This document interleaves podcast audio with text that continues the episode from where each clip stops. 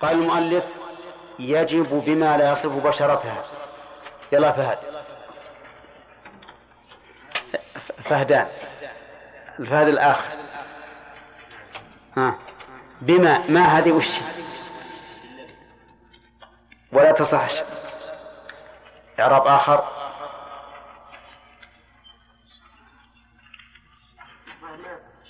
ما يصح. وفهد الثاني. ما يصح. وفهد الثالث؟ اي تصح نكرة موصوفة. فيقال بثوب لا يصف بشرته. طيب. بشرتها الضمير قلنا إنه يعود إلى إلى العورة. طيب ما معنى وصف البشر يا بندر؟ نعم. هل المراد بيان ظله ولا المراد بيان لونه ظله. إيه. نعم. بيان لونه. بيان لونه نعم إذا كان أبيض كان أبيض أو أسود نعم طيب. بيان اللون. يعني لابد يكون رهيف مرة بحيث إنك تشوف ال- الجلد من ورائه. حتى لو كان مثلا اللباس أسود وضعته لازم تشوف إن الجلد اللي تحته بلونه. أما مجرد الظ- الظل فهذا لا- يشترى. ولهذا قلنا لو كان عن الانسان ثوب تحت مثلا وشاف حد الثوب من الجلد فقط ولم يتبين لون الجلد فهذا ساتر هذا ساتر. طيب. قوله بثوب لا يصف بشرته ذكرنا أنه يشترط في هذا الثوب شروط. ما ذكرناه؟ آه طيب. إذا إن شاء الله نذكرها الآن. بثوب لا يصف البشرة. يشترط لهذا الثوب الساتر أولا أن لا يصف البشرة كما قال المؤلف أن لا يصف البشرة. فإن وصفها لم يجزئ لأن الستر لا يحصل إلا لا يحصل بدون ذلك. لأن الستر لا يحصل بدون ذلك. وعلى هذا فلو لبس ثوبا من بلاستيك كالزجاج هو يمنع وصول الماء ويمنع حتى الهواء ما يدخل فإنها لا تصح. لأن ذلك لا إيش؟ يصف لا يصفر بل هو يصف البشرة طيب. يشترط أيضا أن يكون طاهرا. يشترط أن يكون طاهرا. فإن كان نجسا فإنه لا يصح أن يصلي به. ولا ولو صلى به لم تصح صلاته لا لعدم الستر ولكن لأنه لا يجوز حمل النجس بالصلاة. الدليل قالوا الدليل قوله تعالى وثيابك فطهر. ثيابك ثياب مفعول مقدم لطهر. يعني طهر ثيابك.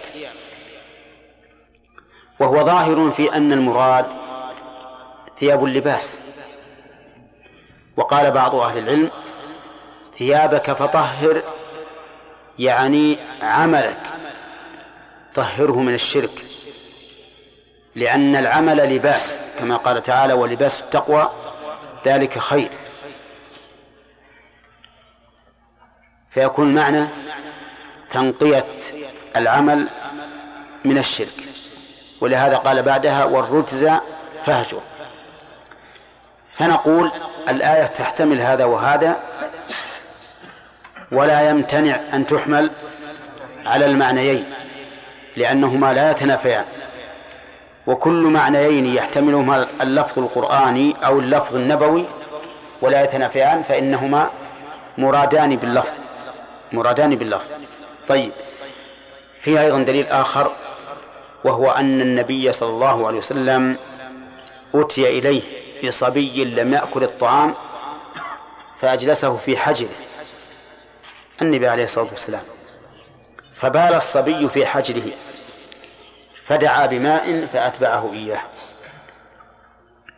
وهذا يدل على أنه لا بد أن يكون الثوب طاهرا ولهذا بادر النبي عليه الصلاة والسلام بذلك. دليل ثالث أن النبي صلى الله عليه وسلم كان يصلي ذات يوم بأصحابه فخلع عليهم فخلع الناس نعالهم. فلما سلم قال ما سألهم لماذا خلعوا نعالهم؟ قالوا رأيناك خلعت عليك فخلعنا نعالنا فقال إن جبريل أتاني فأخبرني أن فيهما أذى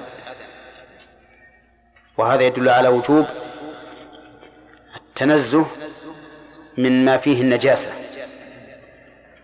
دليل الرابع إن أمكن أن نحمله حديث ابن عباس رضي الله عنه أن النبي صلى الله عليه وسلم مر بقبرين يعذبان وقال إن أحدهما كان لا يستنزه من البول. نعم. طيب. هذا فيه شيء من النظر والمناقشة. دليل خامس أن الله قال وطهر بيتي للطائفين والقائمين والركع السجود.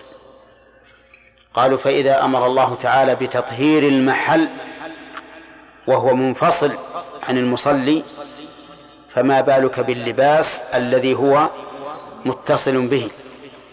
يكون يكون الأمر بتطهيره من باب أولى. آيتان. طيب إذن نقول فيها أدلة من القرآن والسنة ودليل من النظر وهو الأخير قياس على أنه لا بد أن يكون الثوب المصلى به إيش؟ طاهرا. الشرط الثالث أن يكون مباحا. أن يكون مباحا. يعني ليس بمحرم. والمحرم نوعان. محرم لذاته ومحرم لكسبه. محرم لذاته ومحرم لكسبه. والمحرم لذاته محرم لعينه ومحرم لوصفه. فهذه ثلاثة أقسام. محرم لعينه محرم لوصفه محرم لكسبه. المحرم لعينه كالحرير للرجل كالحرير للرجل. فهذا حرام على الرجال. فلو صلى الرجل بثوب حرير فصلاته بناء على هذا الشرط باطلة لأنه ستر عورته بثوب غير مأذون فيه. ومن عمل عملا ليس عليه الله ورسوله فهو رد. المحرم لوصفه كال كالثوب المسبل فيه اللي فيه إسبال هذا رجل عليه ثوب مباح من قطن ولكنه نزله إلى أسفل. نقول هذا محرم لإيش؟ لوصفه. فلا تصح الصلاة فيه لأنه غير مأذون فيه وهو عاص بلبسه. فيبطل حكمه شرعا ومن عمل عمل ليس عليه أمرنا فهو رد. المحرم لكسبه أن يكون معصوبا أو مسروقا. مثل رجل سرق ثوب إنسان وصلى فيه. نقول الصلاة هنا غير صحيحة لأنك سترتها سترت عورتك بثوب محرم عليك. فلا فلا تصح صلاتك. فصار إذن الشروط الثوب الذي يتخذ سترة في الصلاة شروطه ثلاثة. أولا أن لا يصف البشرة لأن ما يصفها لا يحصل به الستر. الثاني أن يكون ظاهرا والثالث أن يكون مباحا. طيب. أما الشرطان الأولان فواضحان ودليل وأدلتهما ظاهرة. أما الثالث فمحل خلاف بين العلماء. فإن من أهل العلم من يقول إن الستر يحصل بالثوب المحرم. وهنا جهة النهي والأمر مختلفة. جهة الأمر يعني الأمر والنهي مختلفة. لأن المحرم في هذا الثوب ليس لبس ليس لبسه في الصلاة. حتى نقول إنه يعارض الأمر بلبسه في الصلاة. انتبهوا للقاعدة. المحرم لبس هذا الثوب مطلقا وعلى هذا فيكون مورد النهي غير مورد الأمر أليس كذلك؟ ولا ما هو واضح؟ ها؟ طيب يعني لو قيل لك لا تلبس الحرير في الصلاة ثم لبسته حينئذ لا تصح صلاته لأن مورد الأمر والنهي واحد. الأمر اتخاذ اللباس أو الزينة والنهي النهي عن لبس الحرير في الصلاة. لو كان الأمر كذلك لقلنا إن الصلاة لا تصح لتعارض الأمر والنهي. لكن النهي خارج عن الصلاة. لا تلبس الحرير مطلقا. وهذا الرجل لبسه فهو آثم بلبسه لا شك لكنه ليس على وجه يختص بالصلاة حتى نقول إنه ينافيها. وعلى هذا فإذا صلى بثوب محرم فصلاته صحيحة لكنه آثم لأنه متلبس بثوب بثوب محرم. طيب هل يشترط أن لا يضره؟ هل يشترط أن لا يضره اللباس؟ يشترط أن لا يضره نعم يشترط أن لا يضره افرض أن الثوب فيه مسامير. ها؟ المهم أو خصاف. تعرف الخصاف؟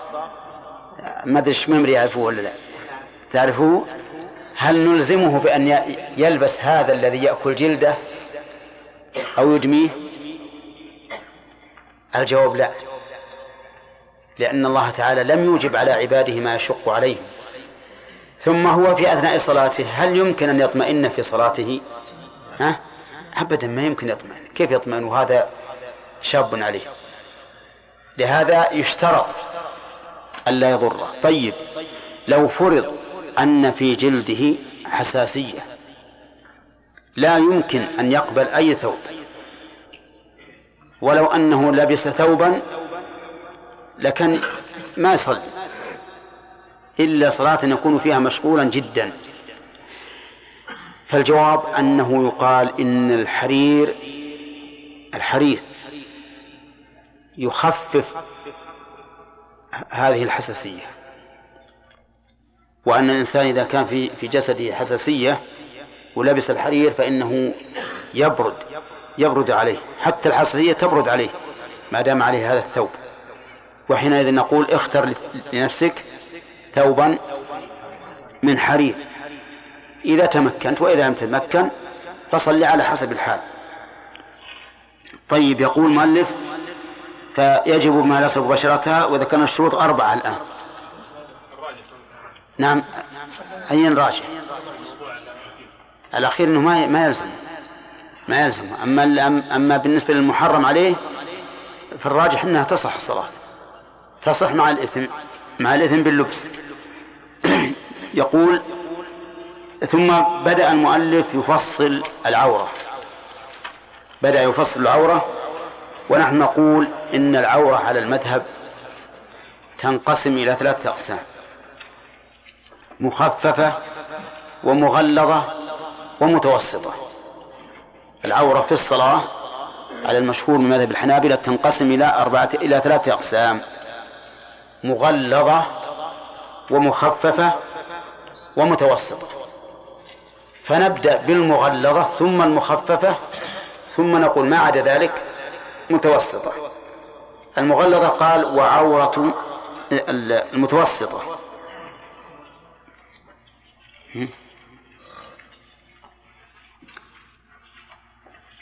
طيب ما ذكر الثالثة الماتن؟ نبدأ بالمخففة. المخففة عورة الذكر من سبع إلى عشر سنوات. عورة الذكر من سبع إلى عشر سنوات. وهي الفرجان فقط. الفرجان فقط.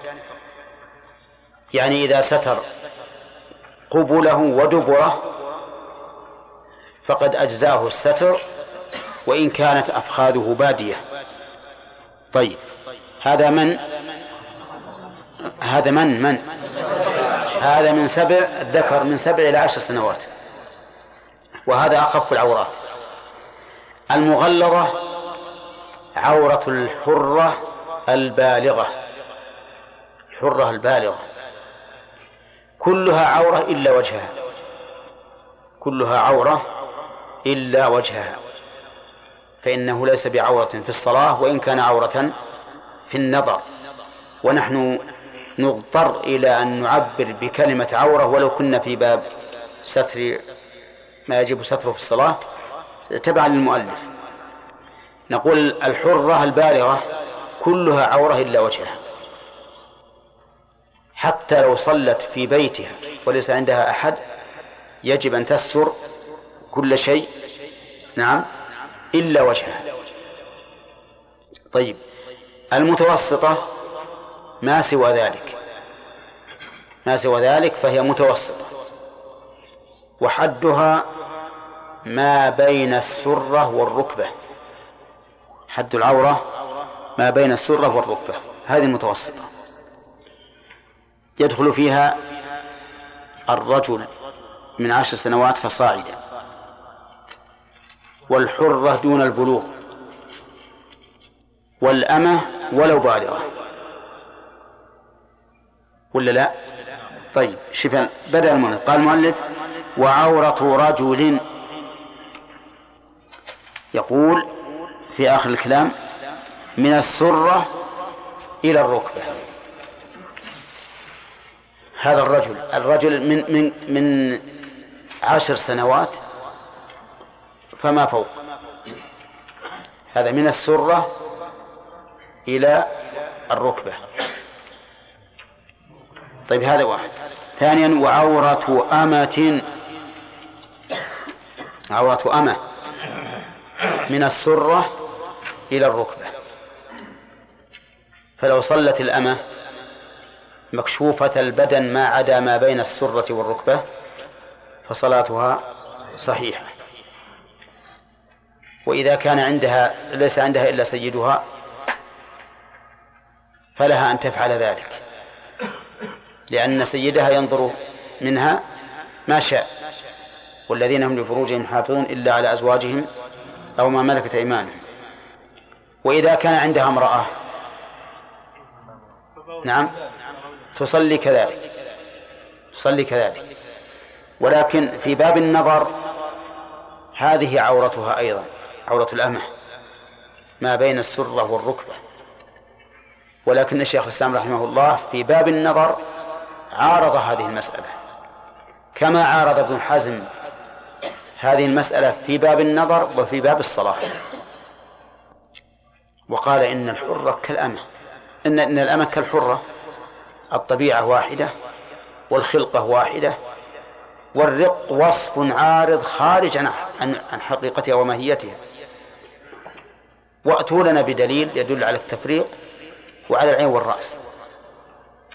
وأما أن تفرقوا بدون دليل مع أن الطبيعة واحدة كل شيء واحد. نعم فهذا لا يمكن. في باب النظر قال الشيخ الإسلام ابن تيمية رحمه الله إن الإماء في عهد الرسول عليه الصلاة والسلام وإن كن لا يحتجبن كما يحتجب الحرائر لأن الفتنة بهن أقل فهن يشبهن القواعد من النساء اللاتي لا يرجون نكاحا. والقواعد من النساء اللاتي لا يرجون نكاحا قال الله فيهن ليس عليهن جناح أن يضعن ثيابهن غير متبرجات بزينة. أما يقول أما الإماء التركيات الحسان الوجوه فهذا لا يمكن أبدا أن تكون كالإماء في عهد الرسول عليه الصلاة والسلام ويجب عليها أن تستر كل بدنه عن النظر في باب النظر. وعلل ذلك بتعليل حقيقي حق مقبول. قال لأن المقصود من وجوب الحجاب أو لأن المقصود من الحجاب هو ستر ما تخاف به الفتنة. ستر ما تخاف به الفتنة بخلاف الصلاة. ولهذا يجب على الإنسان أن يستر في الصلاة لو ما حولها أحد. حتى ولو كان خاليا لو كان خاليا في مكان ما ما يطلع عليه الله يجب عليه الستر. لكن في باب النظر إنما يجب حيث ينظر الناس. قال فالعلة في هذا غير العلة في هذا. العلة في, في النظر ما هي؟ ها؟ خوف. خوف الفتنة ولا فرق في هذا بين النساء الحرائر والنساء الإماء وما قاله صحيح بلا شك. نعم وهو الذي يجب المصير إليه. نعم. طيب هذه الأمة. ومعتق بعضها. معتق ها؟ وأم ولد. طيب وأم ولد. أم الولد هي الأمة التي أتت من سيدها بولد. تسمى أم ولد. وهل هي حرة أو رقيقة؟ هي رقيقة. حتى يموت سيدها. فإذا مات سيدها عتقت بموته. عتقت بموته. فإذا أولد السيد أمته فهي رقيقة. حكمها في الأرض حكم من؟ حكم الرقيق حكم الأمة. يعني عورتها من السرة إلى الركبة. ومعتق بعضها. معتق بعضها. يعني نصف حر ونصف رقيق. تصور هذا؟ ها؟ طيب. لا لا. المكاتب ما هو معتق بعضه ها؟ ولا أثناء المكاتبة. المكاتب عبد ما بقى عليه درهم. ها؟ طيب نشوف الشركة. رقيق بين رجلين.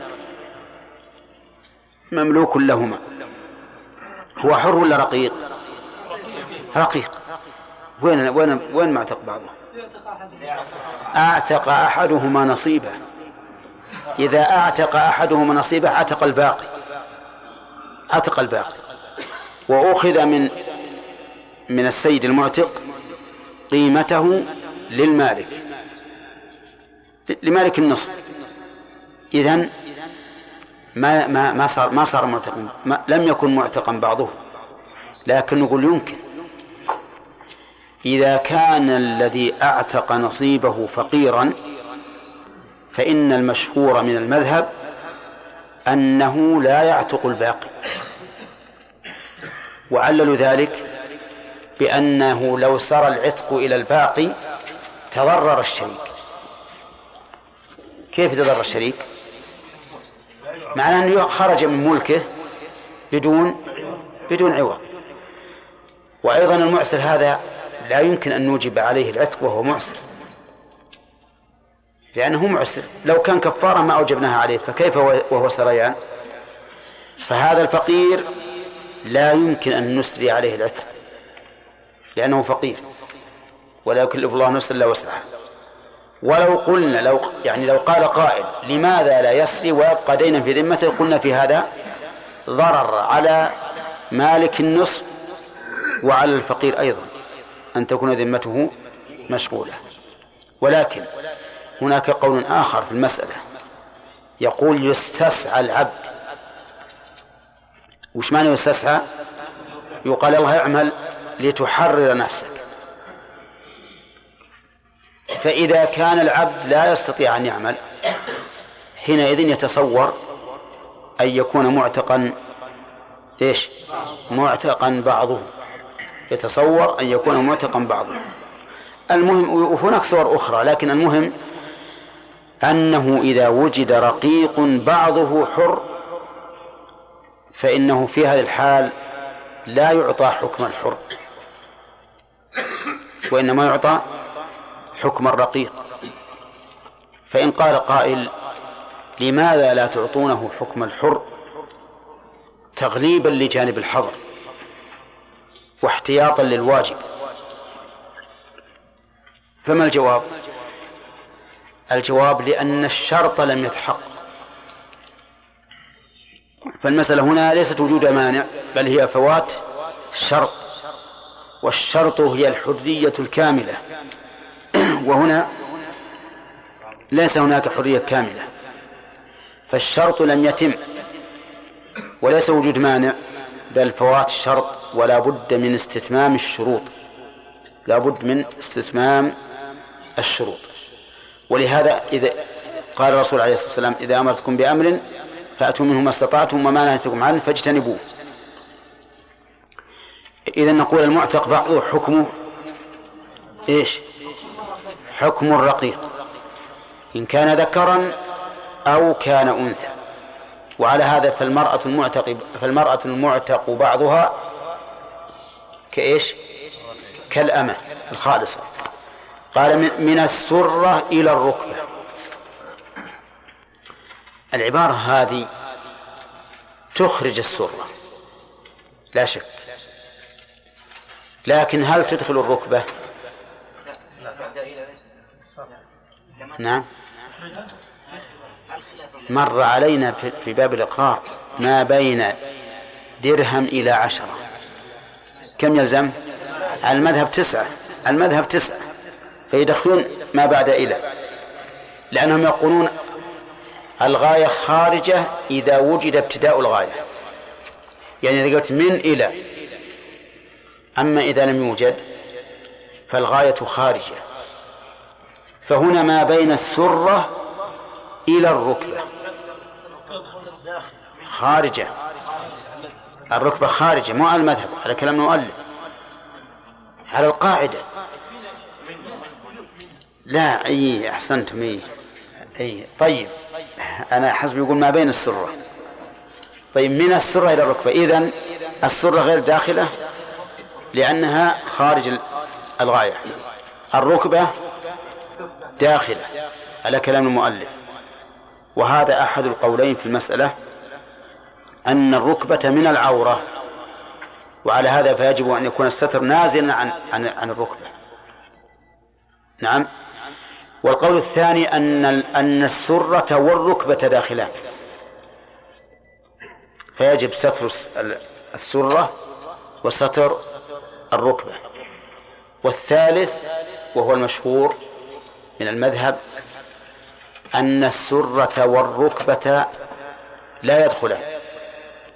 وعلى هذا فالعبارة التي تخرجهما أن يقال ما بين السرة والركبة. ما بين السرة والركبة من أجل أن تخرج السرة والركبة وهو كذلك. ولكن يرى بعض العلماء أن الفخذ ليس بعورة ولكن يمكن ما يمدينا نناقش فيه. نعم. نعم. إي نعم. إي نعم. هذا كتاب لك. ما يكفيك عن الجواب؟ نعم. اصبر اصبر, أصبر. لا ما يكفي عن الجواب. الآن كلام المؤلف. لا بس إحنا ما ما وصلناه ترى. ما وصلناه ما وصلناه ما وصلناه في كتاب المؤلف. نعم.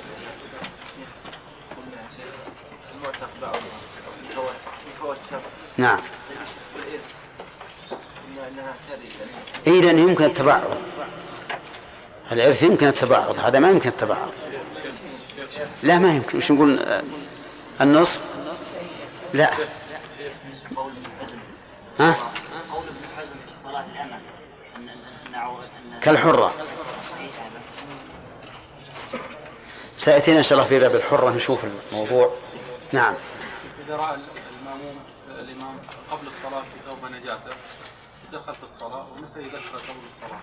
نسي إيش؟ نسي يذكر في ثوب نجاسة نعم. صلاة هذا المأموم. وشافها قبل الصلاة. ذكرها في الصلاة.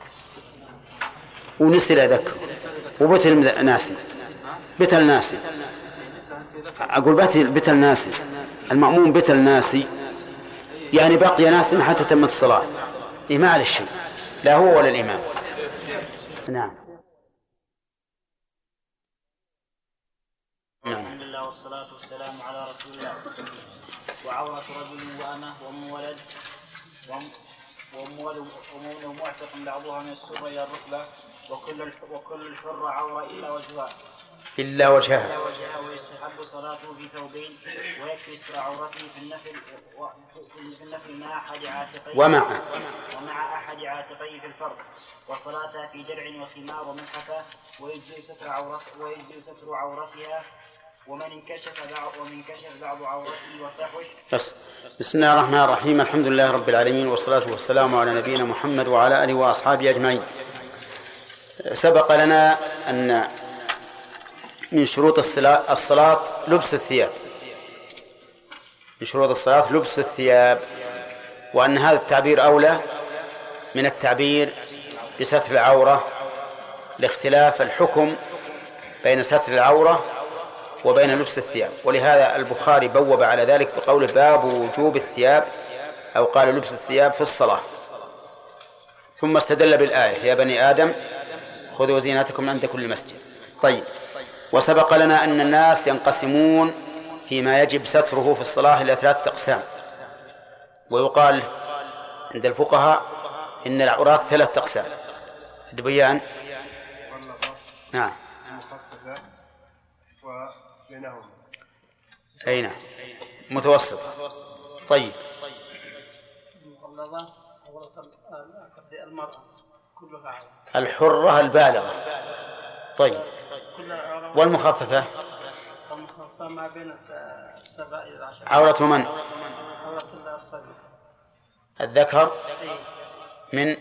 من السبعة إلى العشر من السبعة إلى عشرة. طيب. الفرجان. طيب. أحسنت. يدخل في المتوسط من؟ عادل. الرجل من إلى إيه، سنه. نعم. من العشرة فما فوق. كذا؟ طيب. ومن؟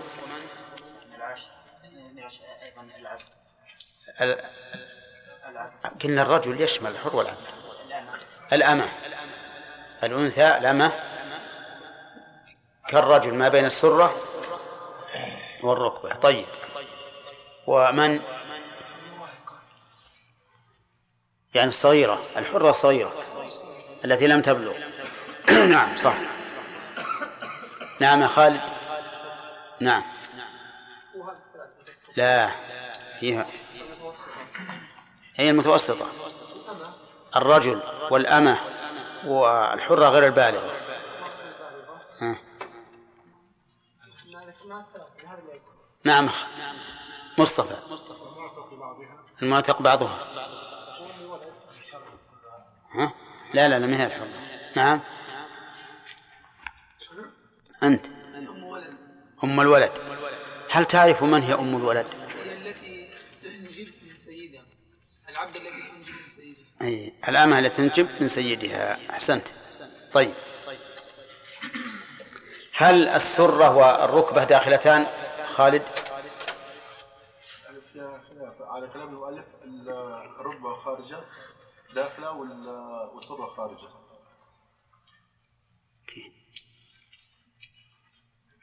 على كلام المؤلف الركبة من العورة والس- والسرة ليست من العورة. كيف قال؟ من السرة إلى الركبة. يقول كذا. من السرة إلى الركبة. وش اللي داخل؟ داخلة خارجة بناء على إيش؟ نعم. بناء على أي شيء؟ فهمت من كلام المؤلف هذا بناء على إيش؟ قاعدة لغوية ما هي؟ ما القاعدة اللغوية؟ من إلى ال- الابتداء غير غير داخل والغاية داخل. إيه. بالعكس. نعم. إيه. أنا أريد من أحمد لكن عاد أو ما جرى. أحمد أنت؟ سلطان سلطان. نعم. طيب على كل حال على هذه القاعدة ما الذي يكون داخل في كلام المؤلف؟ السرة من ركبة. نعم. طيب. وهذا أحد الأقوال. والقول الثاني ها؟ لا الدرس لأني قلت لكم ما بين السرة. فبات المؤلف من السرة. طيب المهم في قول ثاني أن السرة والركبة من العورة. قول ثالث وهو المذهب ليستا من العورة. طيب الخلاف في هذا بسيط. ها؟ العكس اللي اللي حصل أن قلنا أن الركبة داخلة والسرة غير داخلة. نقول السرة داخلة والركبة غير داخلة. هذا كلام المؤلف على كلام المؤلف. إحنا شرحنا على أن عبارة المؤلف ما بين السره والركبة. طيب. قال المؤلف رحمه الله وكل وكل الحرة عورة إلا وجهها. كل الحرة عورة يعني في الصلاة إلا وجهها فليس بعورة. وليس هناك دليل واضح على هذه المسألة. ليس هناك دليل واضح على هذه المسألة. ولهذا ذهب شيخ الإسلام ابن تيمية رحمه الله إلى أن الحرة عورة إلا ما يبدو منها في بيتها وهو الوجه والكفان والقدمان. وقال إن النساء في عهد الرسول صلى الله عليه وسلم كن في البيوت يلبسن القمص. وليس لكل امرأة ثوبان. ولهذا إذا أصاب الدم دم الحيض ثوب غسلت وصلت فيه. فيكون القدمان فتكون القدمان والكفان غير داخلات في في العورة في الصلاة لا في النظر. الصلاة لا في النظر. وبناء على أن على أنه ليس هناك دليل تطمئن إليه النفس في هذه المسألة فأنا أقلد شيخ الإسلام في هذه المسألة. وأقول إنه أن هذا هو الظاهر إن لم نجزم به لأن المرأة حتى لو كان لها ثوب يضرب على الأرض فإنها إذا سجدت سوف يظهر باطن قدمها ولا بد. وعلى كلام المؤلف لا بد أن يكون الثوب ساترا لباطن القدمين وظاهرهما وكذلك الكفان. لا يبقى إلا الوجه والوجه حده كحد الوجه في الوضوء تماما. يعني من منحنى الجبهة من فوق إلى أسفل اللحية من أسفل ومن الأذن إلى الأذن. وعلى هذا فيجب عليها أن تتحفظ بالنسبة لشعر الرأس أن لا يخرج. بناء على أنه ما دام متصلا فله حكم المتصل. وقد مر علينا في قواعد ابن رجب أظن في القاعدة الثانية أن المذهب في هذا مختلف. فمنهم من يقول إن. إن الشعر في حكم المنفصل ومنهم من يقول في حكم المتصل. على كل حال نفهم المذهب الآن نفهم المذهب تماما. فصار المذهب العورة ثلاث أقسام. الحرة البالغة ها كلها عورة حتى وجه حتى يداها وقدماها. وابن سبع إلى عشر الفرجان فقط. يعني الذكر من سبع سنين إلى عشر عورته الفرجان فقط. وما سوى ذلك؟ ما بين السرة والركبة. وعن الإمام أحمد رحمه الله رواية أن عورة الرجل الفرجان فقط. أن عورة الرجل الفرجان. وظاهر النقل أنه لا فرق بين الصلاة والنظر وأن الرواية هذه ثابتة حتى في الصلاة وأنه يمكن للرجل أن يصلي وهو لم يستر إلا السوأتين فقط. ولكن شيخ الإسلام رحمه الله أبى ذلك وقال أما في الصلاة فلا ينبغي أن يكون خلاف في أن الواجب ستر الفخذين. أما في النظر فالنظر شيء آخر. وهذا الذي ذكره هو القول الراجح المتعين.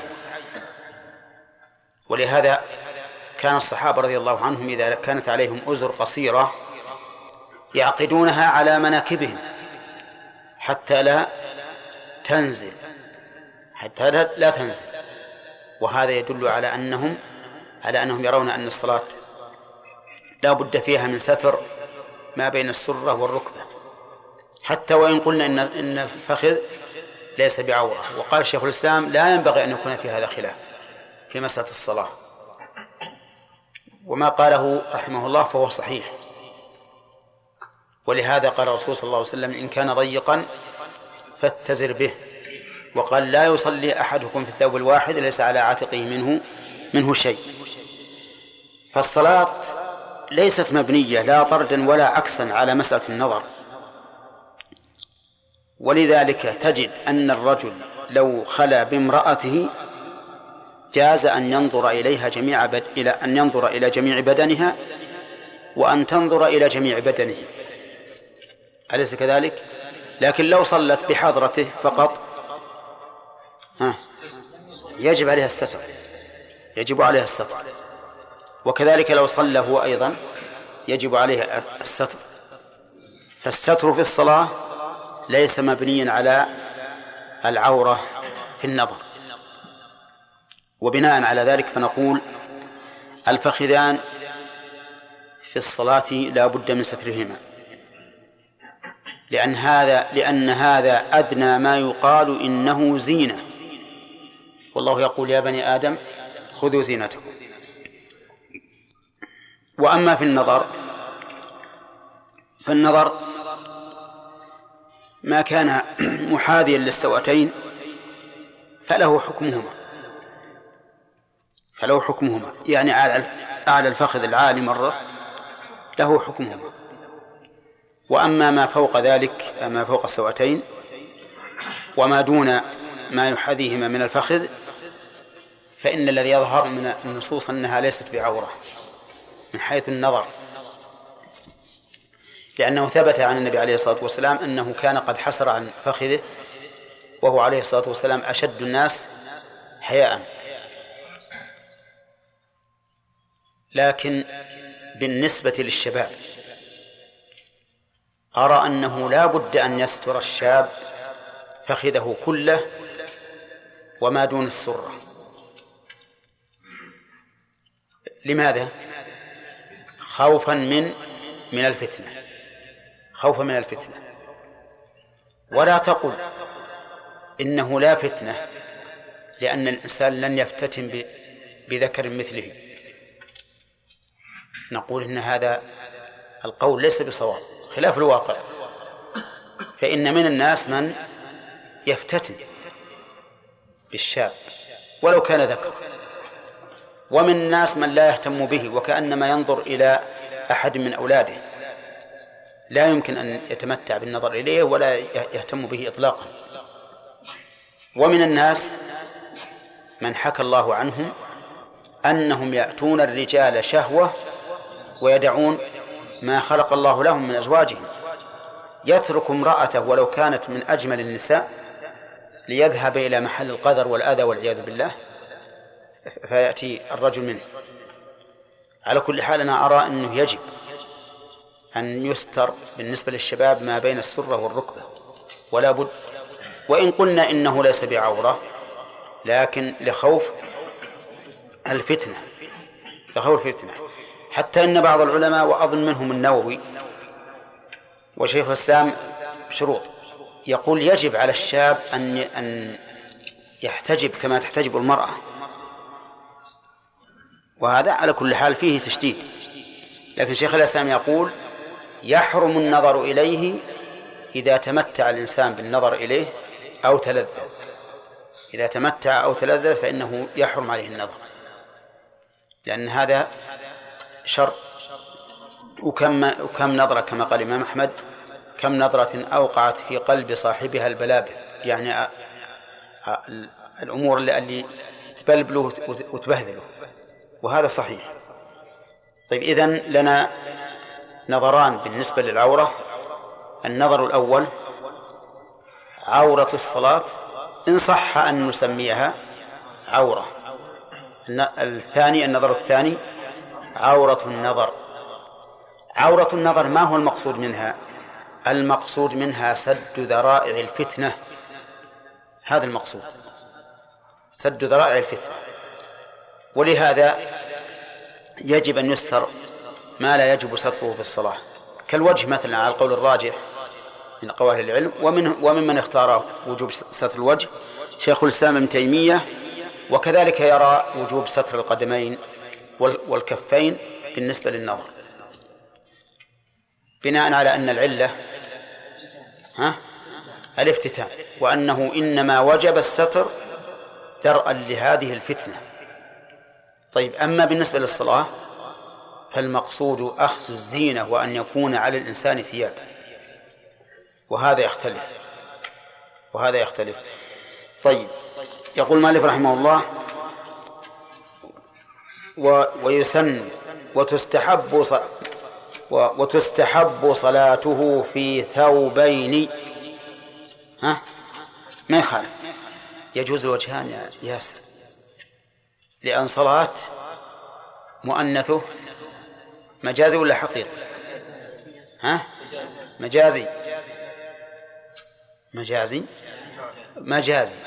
وابن مالك يقول في التاء وإنما تلزم فعل مضمر ها؟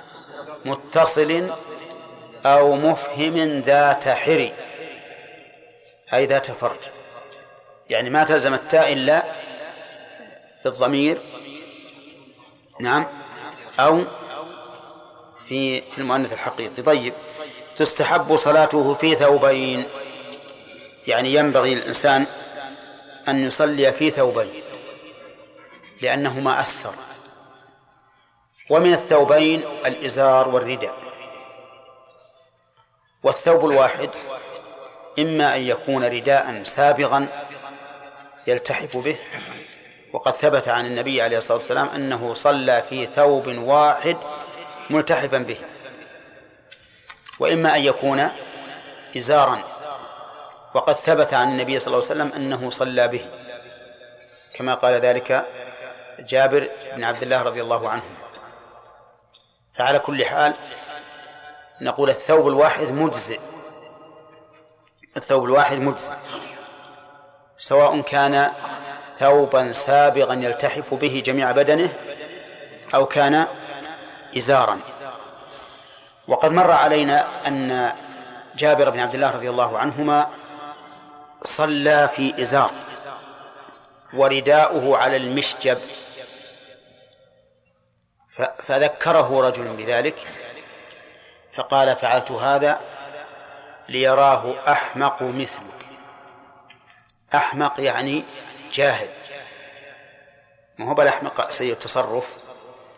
لأن الأحمق هو الذي يرتكب الخطأ عن عمد. هذا الأحمق.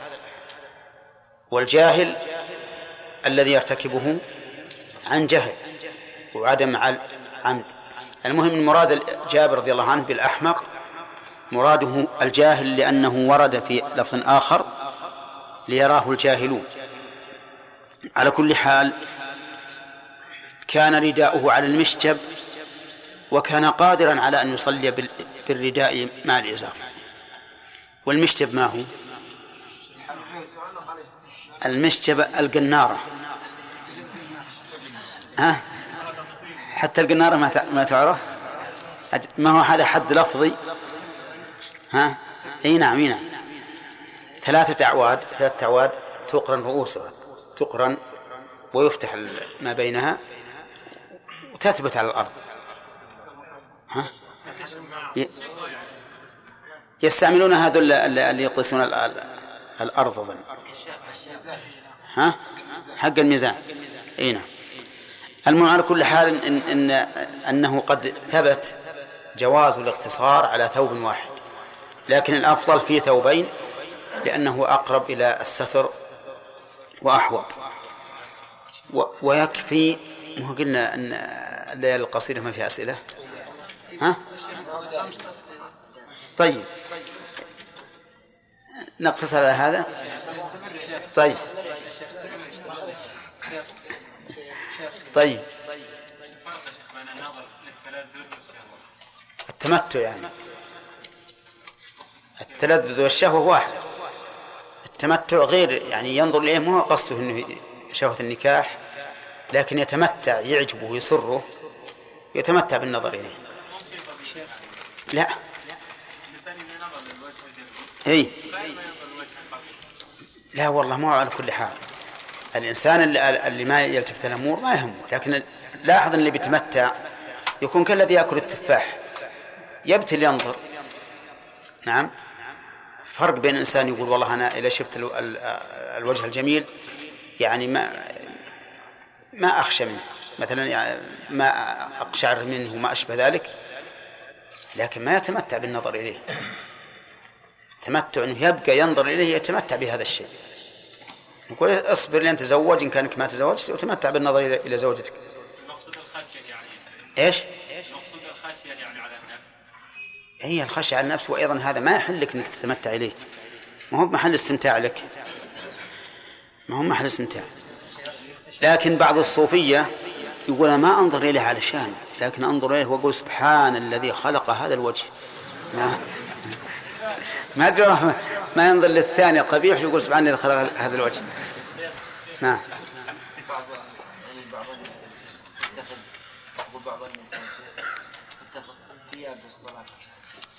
تكون إي نعم. إي هذا بناء على على المشهور من المذهب. لأن النساء الآن لا يفت لا يفتى يفتين إلا بالمشهور من المذهب.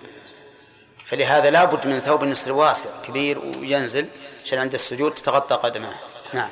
الشيخ عبد الرحمن السعدي رحمه الله قال إن السجود على شيء غير متصل بالبدن مكروه. لا. متصل بالبدن مكروه. إي نعم. نعم. بعض النساء يعني واضح إن الشعر المرأة عورة. نعم. لو صلت ممكن تقتل الصلاة أحيانا بعض النساء يعني يتحرزن والخمار ينزل من منتصف الجبهة. اي تسجد عليه أو والله على كل حال يسمح لها بالشيء الذي لا بد منه بس. يعني بقدر ما إنه يحصل تمام الس- السفر. إي نعم. نعم شيخ شيخ جزاكم الله خير. مر علينا في المذهب أن العورات ثلاث أقسام. اختها متوسطة ومغلظة. نعم. ما أدري ما هو الدليل يعني على هذا التقسيم. وهل هو صلى الله عليه وسلم إحنا قلنا من الاصل ان هذه مسائل ما فيها دليل واضح في هذا. ما فيها ما فيها دليل واضح ابدا. نعم. الشيء اللي ما عندنا فيه دليل إيه، يعني نقلدهم فيه. ما عندنا وش نسوي. مثل العامة إحنا بين في هذه المسألة.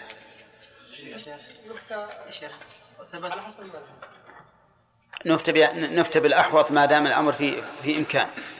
لكن لو جاءت تسألنا عقب بعد أن فعلت ما نقدر نقول لا والله صلاة بطلت لازم تعيدينها. مثلا أو الرجل نقول صلاة بطلت لازم تعيدها. نعم. ثبت في صحيح مسلم أن جابر رضي الله عنه كان يصلي ومعه إيش اسمه شيء مثل منشفه حتى كانت ضيقه قليلا نعم. كان يلبسها يعني ما كان تارك. نعم، نعم. إذا يعني آه ما نقول أنه ترك شو اسمه هذا. صلى بدون شيء. لا لا هذا هذا هذه قضية ثانية.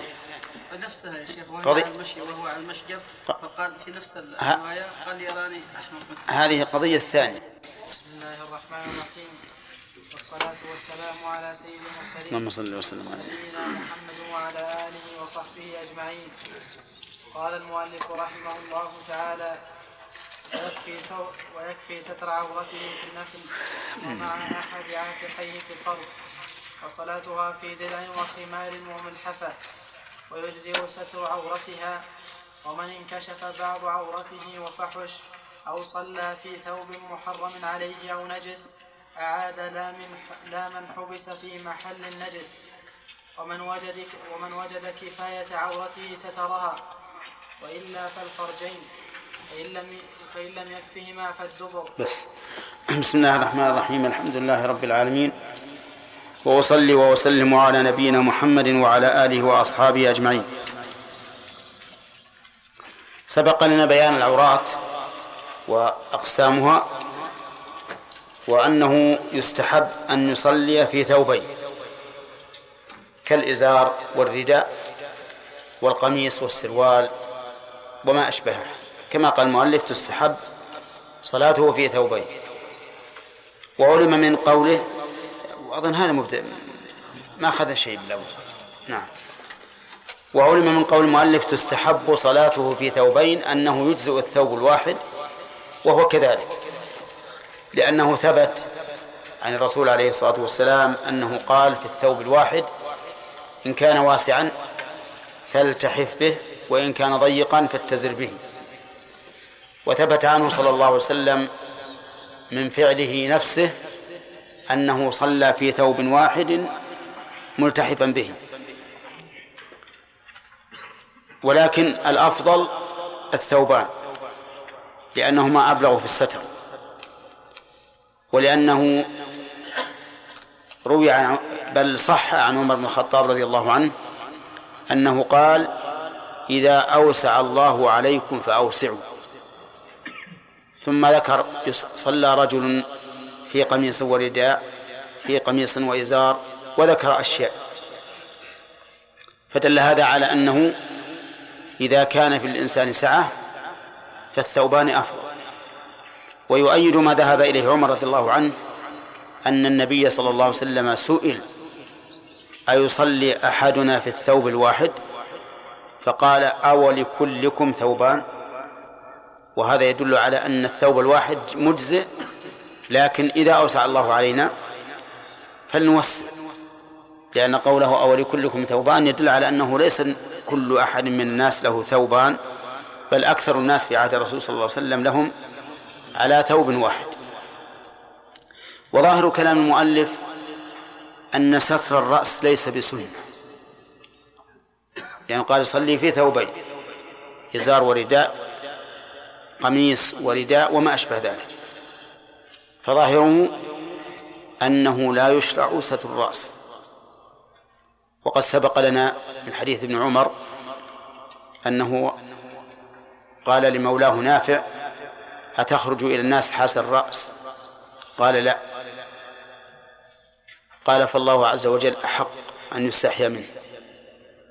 أو كلمة هذه هذا معناها. وهو يدل على أن الأفضل ستر الرأس. ولكن إذا قسنا هذه المسألة أو إذا طبقنا هذه المسألة على قوله تعالى يا بني آدم خذوا زينتكم عند كل مسجد. تبين لنا أن ستر الرأس أفضل في قوم يعتبر ستر الرأس عندهم من أخذ الزينة.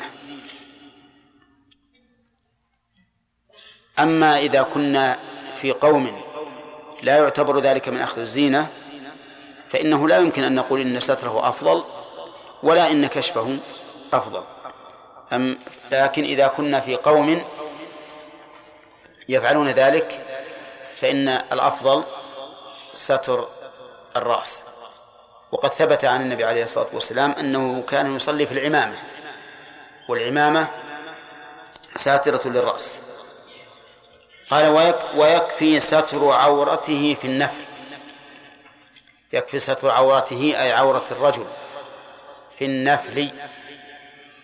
وهي ما بين السرة والركبة إلا ابن سبع إلى عشر فهي إيش؟ الفرجان القبل والدبر. فيكفي ستر العورة وما وأما الزيادة فهو سنة. قال في النفل يعني دون الفرض لأن الفرض يحتاج إلى زيادة أخرى يحتاج إلى زيادة في ستر العورة. النفل كل ما عدا الفرض. ثم إن الفرائض الصلوات الفريضة نوعان. صلاة مقيدة بوقت وصلاة مقيدة بسبب. الصلاة المقيدة بوقت مثل الصلوات الخمس رواتب فريضة ولا نافلة؟ نعم رواتب فريضة نافلة. نتكلم عن الفريضة. الصلوات الخمس والجمعة كذا ويمكن نقول صلاة العيدين. على القول بأنها فرض. وصلاة مؤقتة أو مقيدة بسبب كصلاة الجنازة. فإن صلاة الجنازة ليس لها وقت لكنها مقيدة بسبب وهي فرض. لكنها فرض كفاية كما هو معروف. المهم أن صلاة النافلة يكفي فيها ستر العورة. أما الفريضة فقال المؤلف ومع أحد عاتقيه في الفرض. مع أحد عاتقيه في الفرض. العاتق هو موضع الرداء من الرقبة. الرداء تحطه هكذا يكون الرداء موضعه بين الكتف والعنق. بين الكتف والعنق. هذا العاتق. ففي الفريضة لا بد أن تضيف إلى ستر العورة ستر أحد العاتقين الأيمن أو الأيسر. هذا في الفريضة. طيب. الدليل. الدليل قول النبي صلى الله عليه وسلم لا يصلي أحدكم في الثوب الواحد ليس على عاتقه منه شيء وفي لفظ ليس على عاتقيه بالتثنية منه شيء والتثنية لا تعارض المفرد لأن المفرد مضاف والمضاف يعم فظاهر الحديث أنه لا بد من ستر العاتقين جميعا من ستر العاتقين. وهذا الحديث أعم من ال... يعني الدليل أعم من المدلول. لأن الدليل يقول لا يصلين أحدكم. وهذا يشمل الفرض والنفل. فكوننا نستدل بالأعم على الأخص هذا نقص في العمل بالحديث. أو بالنص لماذا يكون نقصا؟ لأنه إذا دل الحديث أو النص عموما على حكم عام ثم قصرته على بعض أفراده كان ذلك نقصا في العمل به إذ أن العام يجب كما مر علينا في أصول الفقه يجب إيش؟ العمل بعمومه يجب العمل بعمومه إلا بدليل وهذه المسألة ليس فيها دليل. ولهذا نقول إن الاستدلال بالحديث يجب أن يعمل به على سبيل العموم لأن الحديث عام. ليس على لا يصلين أحدكم في الثوب الواحد ليس على عاتقه منه شيء. طيب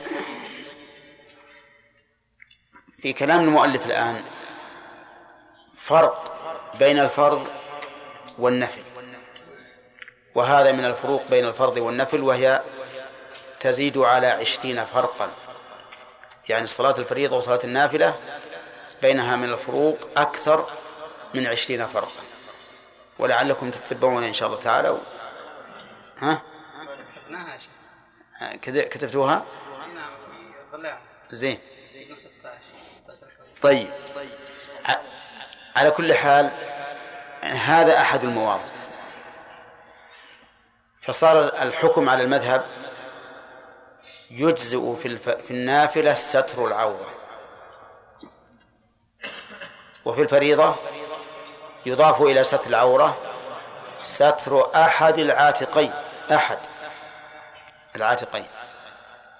والدليل لا يصلين أحدكم في الثوب الواحد. وقلت لكم إن هذا الدليل أعم من المدلول فيكون العمل به إذا خصناه بأفراده يكون العمل به قاصرا. كما أن الحديث ليس على عاتقيه. والمؤلف يقول مع أحد عاتقيه مع أحد عاتقيه. ولو أخذنا بالدليل لقلنا بوجوب العاتقين جميعا. وما ذهب إليه المؤلف هو المشهور من المذهب. والقول الثاني أن ستر أحد العاتقين ستر العاتقين سنة وليس بواجب. سنة وليس بواجب لحديث إن كان ضيقا فاتزر به. إن كان ضيقا فاتزر وهذا القول هو الراجح.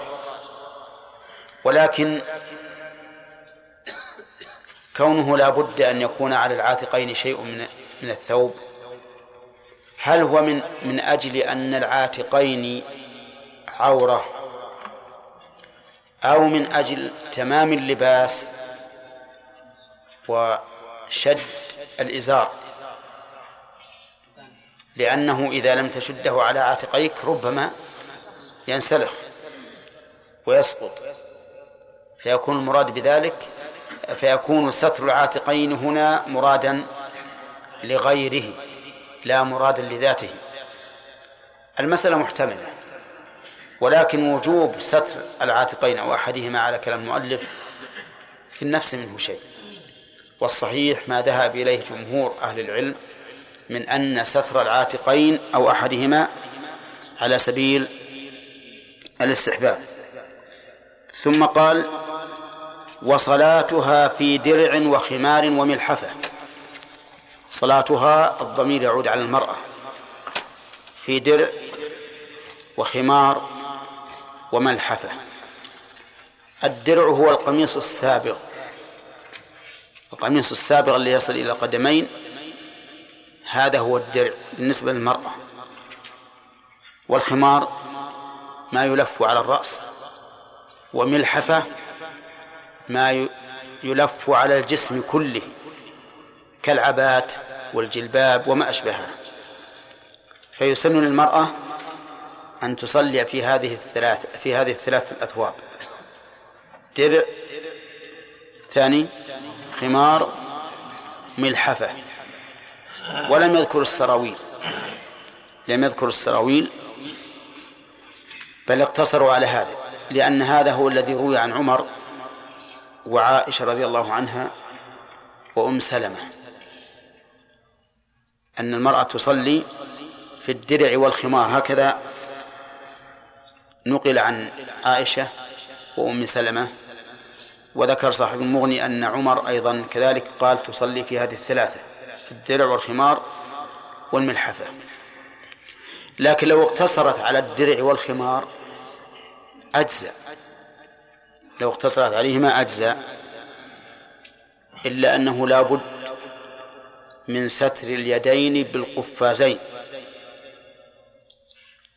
ولا بد أيضا من ستر القدمين إما بالجوارب وإما بأن يجعل الدرع سابقا بناء على القول بأنه لا بد من ستر الكفين والقدمين. أما على القول الراجح الذي اختاره شيخ الإسلام ابن تيمية وصاحب الإنصاف فإنه لا يجب ستر الكفين نصب.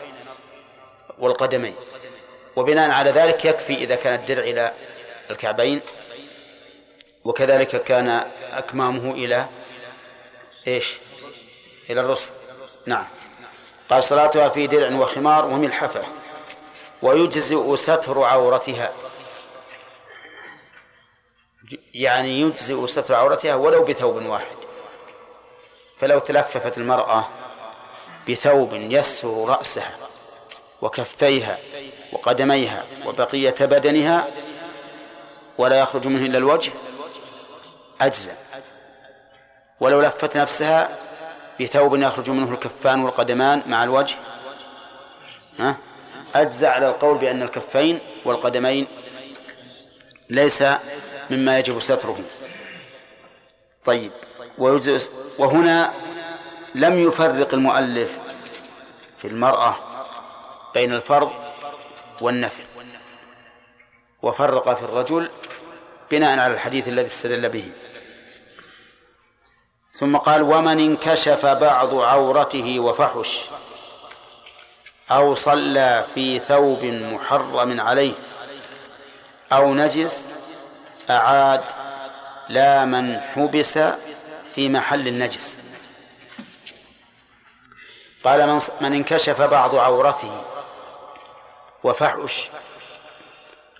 انكشف يعني زال عنه الستر. وبعض العورة يشمل العورة السوءة. وما قلنا إنه عورة وإن لم يكن من السوءة. وقوله فحش أي غلظ وعظم ولم يقيده المؤلف رحمه الله بشيء. يعني ما قال قدر الدرهم أو قدر الظفر أو قدر جب الإبرة أو ما أشبه ذلك ما قال هكذا. فإلى أي شيء نرجع؟ إلى العرف لأن الشيء إذا لم يقيد بالشرع أحيل على العرف. وعليه قول الناظم وكل ما أتى ولم يحدد بالشرع كالحرز فبالعرف احددي. أسمناه يا خالد.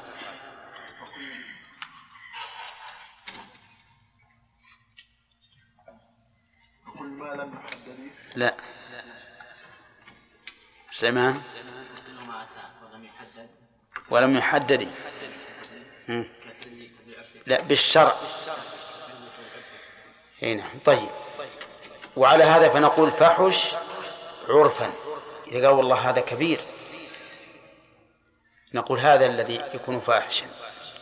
إذا قالوا هذا بسيط يكون هذا بسيطا لا يؤثر.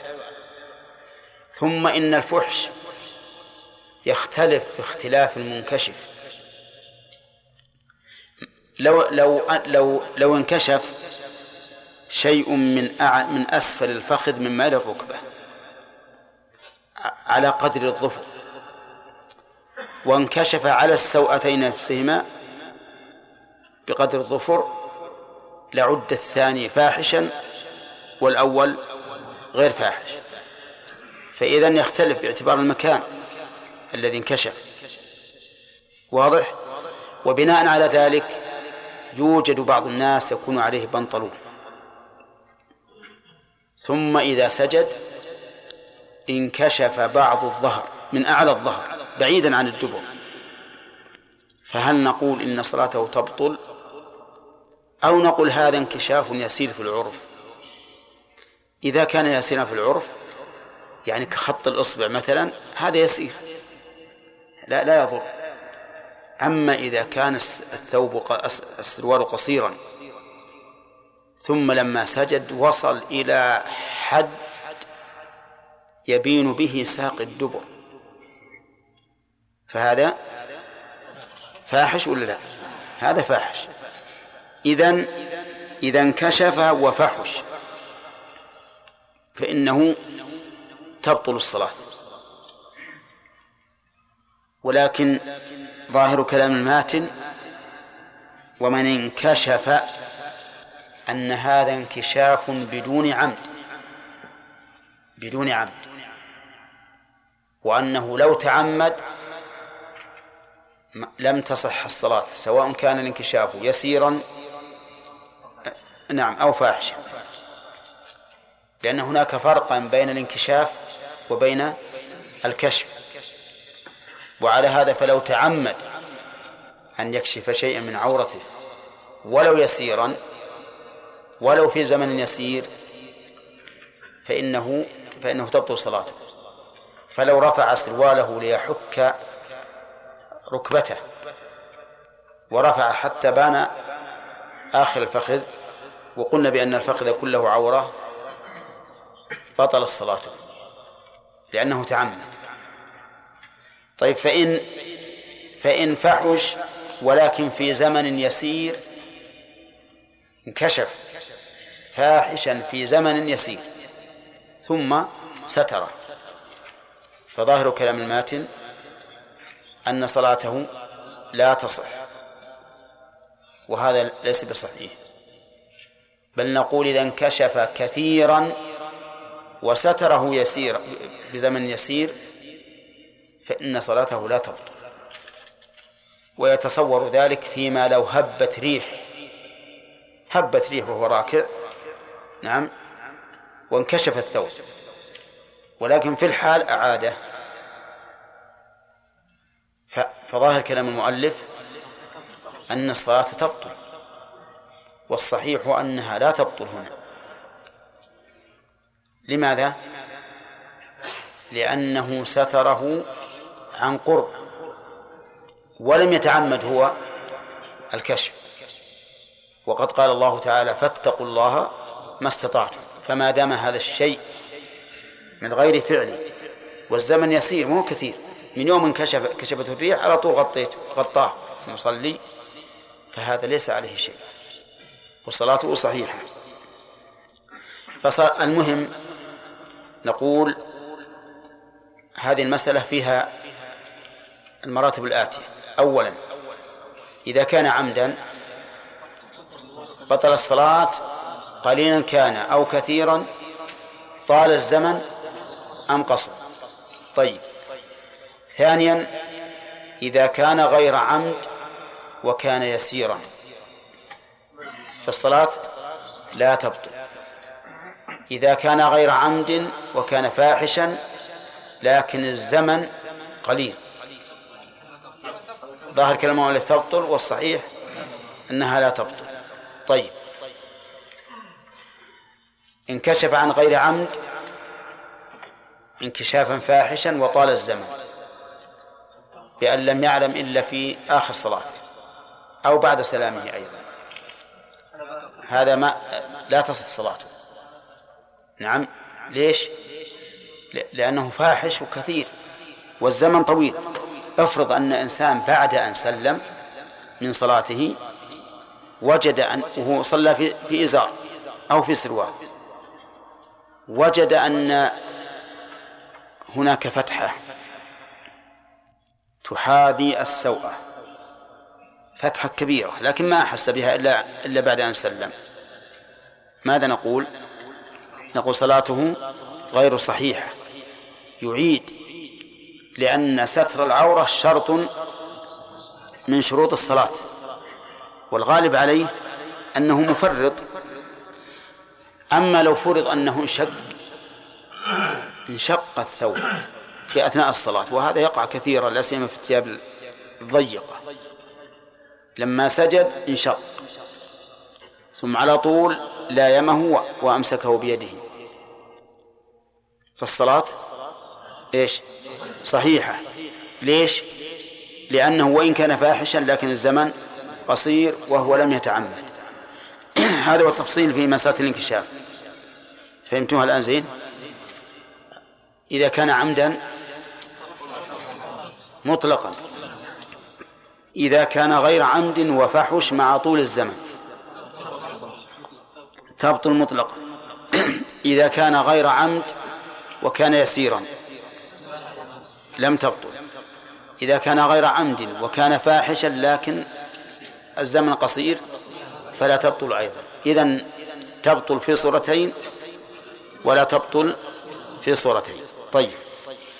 ثم قال المؤلف أو صلى في ثوب محرم عليه. لم تصح صلاته لأنه سبق لنا أن من شروط الساتر أن يكون مباحا.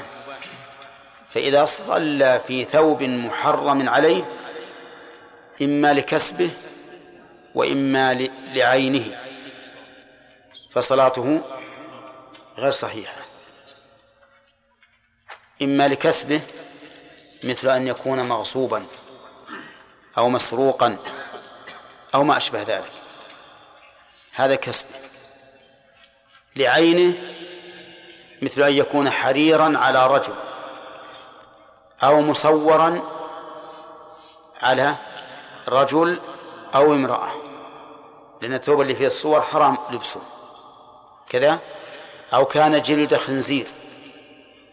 أو ما أشبه ذلك فإن الصلاة لا تصح الصلاة لا تصح مع أن جلد الخنزير فيه شيء آخر وهو النجاسة. نعم. طيب لو اشترى في دراهم سرقها اشترى بها ثوبا. تصح ولا ما تصح؟ ها؟ هذا محرم لكسبه؟ أخطأتم. أخطأتم هو سرق دراهم من شخص وراح وشرى ثوب قال شرى الثوب فهل بهذه الدراهم؟ ها؟ خطأ أيضا. إن قلتم صحيح فهو خطأ. إن قلتم خطأ غير صحيح فهو خطأ. نعم. فصل. في تفاصيل لأن الثوب مفصل يمكن قصده. طيب التفصيل إن وقع العقد على عين الدراهم. إن وقع العقد على عين الدراهم لم تصح الصلاة فيه. وإن وقع العقد على غير عين الدراهم يعني في ذمة المشتري فالصلاة فيه صحيحة. شوف دقة الفقهاء رحمهم الله. يقول مثلا إذا جئت صاحب الثوب وقلت بع علي هذا الثوب بهذه الدراهم المسروقة بهذه الدراهم. فإن الثوب لا يصح. لا تصح الصلاة فيه. لأنه العقد محرم العقد فاسد. لأن العقد فاسد لوقوعه على عين إيش؟ النقود المحرمة المسروقة. لكن لو قلت بع علي هذا الثوب بعشرة وباعوا علي ورحت سرق ما هو اللي سرقت؟ وراح المشتري وسرق دراهم وأوفى البايع. العقد صحيح العقد صحيح مع أن ثمنه محرم. لا لا. لأن الثوب أنا ما عينت الدراهم. السبب أنه إذا عينته صار غير صحيح. لأن وقوع العقد على عين الدراهم باطل ولا لا؟ باطل. العقد على عين الدراهم باطل. إذا يكون العقد فاسدا. والثوب غير مملوك الآن. لكن إذا اشتريت إذا اشتريت الثوب في ذمتي ثبت الآن الثمن في ذمتي أنا. أليس كذلك؟ هذا الرجل المشتري الذي ثبت الثمن في ذمته ذهب وسرق دراهم وسلمها للبائع. يقول العقد قد تم وانتهى. ما في شيء. فعلى هذا نقول إذا قال لك قائل هل تصح الصلاة في ثوب ثمنه مسروق؟ فيه تفصيل. إن وقع إن وقع العقد على عين الثمن لا تصح لأن العقد فاسد. وإن وقع في الذمة ونقد من الثمن المسروق فالعقد صحيح والصلاة في الثوب صحيحة. كذا ولا لا؟ طيب انتبهوا للفرق. على كل حال إذا صلى في ثوب محرم عليه فالمؤلف يقول إنه إن الصلاة لا تصح. لماذا؟ يقول لأن الستر شرط من شروط من شروط الصلاة.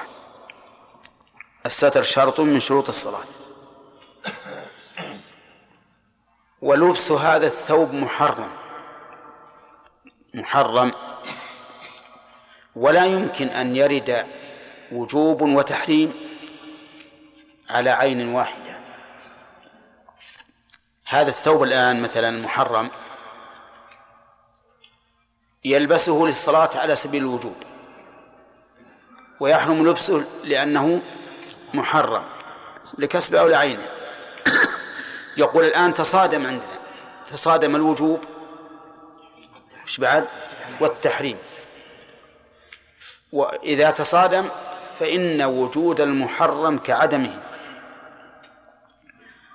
فلا يكون قائما بالواجب عليه. فلا يكون قائما بالواجب عليه. وحينئذ يكون هذا الستر كالعدم. هذا الستر كالعدم لأنه في ثوب منهي عن لبسه وجعل هذا المنهي بدلا عن المأمور فاصطدم الأمر والنهي فبطل. فبطل الأمر وصار كأنه لم يأت بما أمر به. عرفتم الآن؟ طيب. إذن يكون ستره بهذا الثوب المحرم كالعدم شرعا ولا حسا؟ شرعا. أما حسا فهو ساتر الآن لكن شرعا كالعدم لأن هذا الثوب منهي عن لبسه منهي عن لبسه. فكيف تستمر أنت فيه وتلبسه؟ أنت الآن مأمور بأن تخلعه وأن تبعد عنه. فكيف تتقرب إلى الله بلبسه وتكتفي به في شرط الصلاة؟ مفهوم ولا لا؟ طيب. وهذا التعليل كما عرفتم تعليل قوي. ويؤيده الحديث الذي يروى عن الرسول عليه الصلاة والسلام في ثوب المسبل أنه أمره بإعادة الصلاة. أمره بإعادة الصلاة. وهذا يدل على أنه آه، من شرط الثوب الذي تستر به العورة أن يكون مباحا. وذهب بعض العلماء بل كثير من أهل العلم إلى أن الصلاة في ثوب محرم عليه لا تبطل لأن الستر حصل به والجهة منفكة. مختلفة لأن تحريم لبس الثوب ليس من أجل الصلاة ولكن ولكنه تحريم مطلق لو قال الشارع مثلا لا تصلي في هذا الثوب قلنا إن صليت في هذا الثوب بطلت صلاتك ليش؟ لأنك إذا كان قال لا تصلي ثم تصلي أنت بناء على قوله صلي في ثوب صار هناك تناقض وتعارض. أما والشارع لم ينهني عن الصلاة في هذا الثوب وإنما نهاني عن لبس الثوب مطلقا في صلاة أو غيرها فهذا لا يقتضي بطلان الصلاة لأن الجهة منفكة. الأمر بلبس الثوب في الصلاة يا بني آدم خذوا زينتكم عند كل مسجد من أجل الصلاة. والنهي عن لبس الثوب المحرم لا من أجل الصلاة ولكن من أجل استعمال شيء لا يجوز لك استعماله. ونحن ونحن نقول هذا القول هو الراجح. إلا إذا ثبت الحديث فإن ثبت الحديث تعين القول بموجبه. لكن الحديث كثير من العلم ضعفه وقال لا تقوم به حجة ولا يمكن أن نلزم الإنسان بإعادة صلاته بناء على هذا الحديث. طيب لو, لو صلى في ثوب محرم عليه ومعه غيره. معه غيره. فظاهر كلام المؤلف أن الصلاة لا تصح لأنه قال صلى في ثوب محرم عليه ولم يقل ستر بثوب محرم عليه. وعلى هذا فلو كان لو كان عليه ثوب حرير وتحته ثوب قطن. أو صوف فصلاته غير صحيحة على كلام المؤلف. وقيل إن كان الثوب المحرم شعارا والمباح دثارا لم تصح وإن كان العكس صحت. ها؟ كيف؟ القول الثاني يقول إن كان الثوب شعارا المحرم شعارا. لم تصح. وإن كان دثارا صحت نعم. الشعار الذي يلي الجسد. والدثار الفوق الفوقاني. يقول لأنه إذا كان شعار صار الستر به. حصل الستر به. وإذا كان دثارا فالستر بالذي تحته. فيفرق بين هذا وهذا.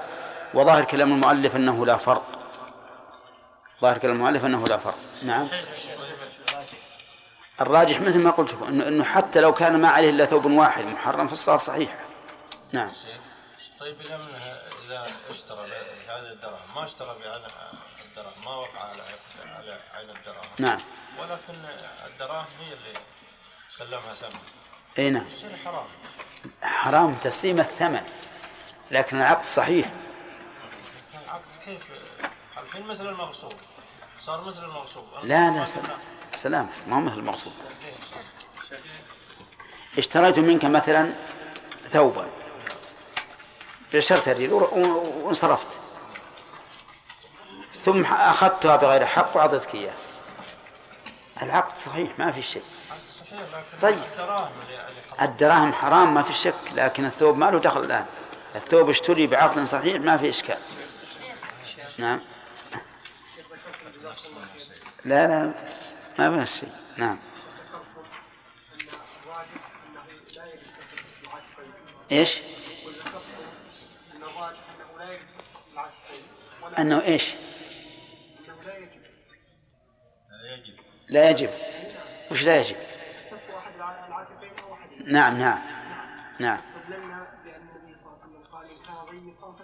نعم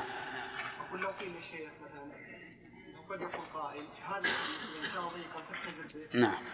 لعدم القدرة على وضعه على العكفين. نعم. وضعه على العكفين. نعم نعم. بفعل النبي صلى الله عليه وسلم بانه صلى بازار من غير رداء ما يكون أقوى في هذا. الرسول صلى بإزار بلا رداء ما أدري ما أعرف عن هذا. لا لا إن صلى في ثوب بدون إزار. لا لا ما ذكر لا لا أذكره. إنسان ذاكره فلا فلا فليس بصحيح. عدل هذا.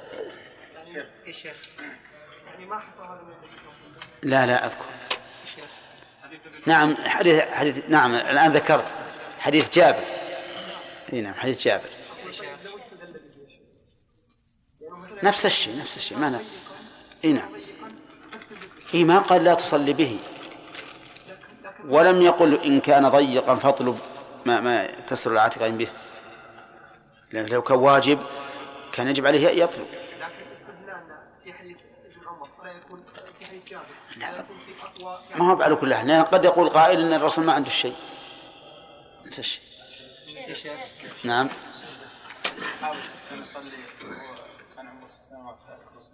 اي عمرو عمرو بن سلمة كان يصلي شيخ كان الصلاة اي لأن ما عنده شيء.